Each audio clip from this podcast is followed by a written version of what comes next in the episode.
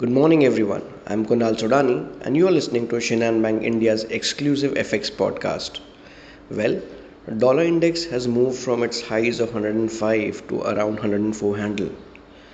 China's retail and factory activity fell sharply in April as extensive COVID-19 lockdowns confined workers and consumers to their homes.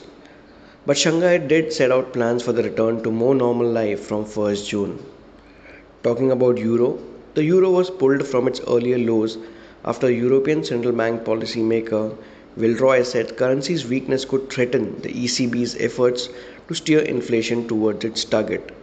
Also, ministers from the EU were unable to agree on a Russian oil import embargo, with Hungary, Czech Republic and Slovakia being the main opponents.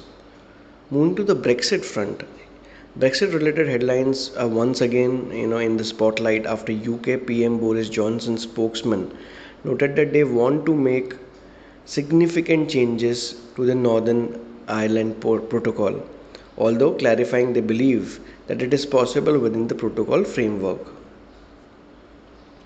On the other hand, Bank of England Governor Andrew Bailey testified before the House of Commons Treasury Committee.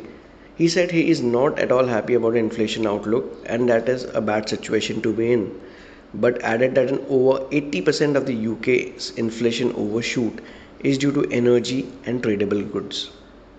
Important data points today are the US retail sales, and there are three important speeches to be noted, one of Fed Chair Powell, ECB President Lagarde, FOMC Minister and Member Bullard. So these are the three important speeches to be, there which can drive further action from here.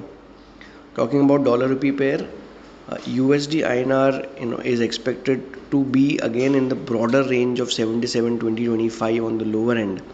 While there is a probability because oil has been on the right side which can hurt rupee, so there is space till 77.90 also on the upside, though the consolidation might happen for some time between the broader range of 77.20 to 77.85.90 zone.